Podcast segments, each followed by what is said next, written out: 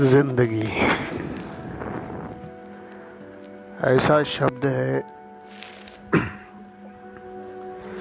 जिसे समझने में साला पूरी ज़िंदगी निकल जाती है। क्या है ज़िंदगी?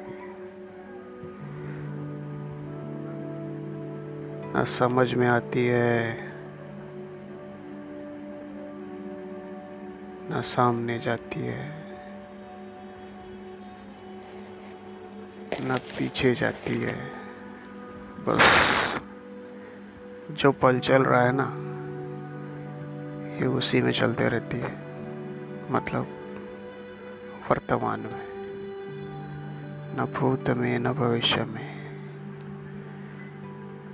जो जी रहा है वर्तमान में, वही ज़िंदगी है। लेकिन फिर भी ये क्या चल रही है, कैसे चल रही है, क्यों चल रही है? ये समझने में इंसान को ना पूरी ज़िंदगी लग जाती है। क्या है ज़िंदगी?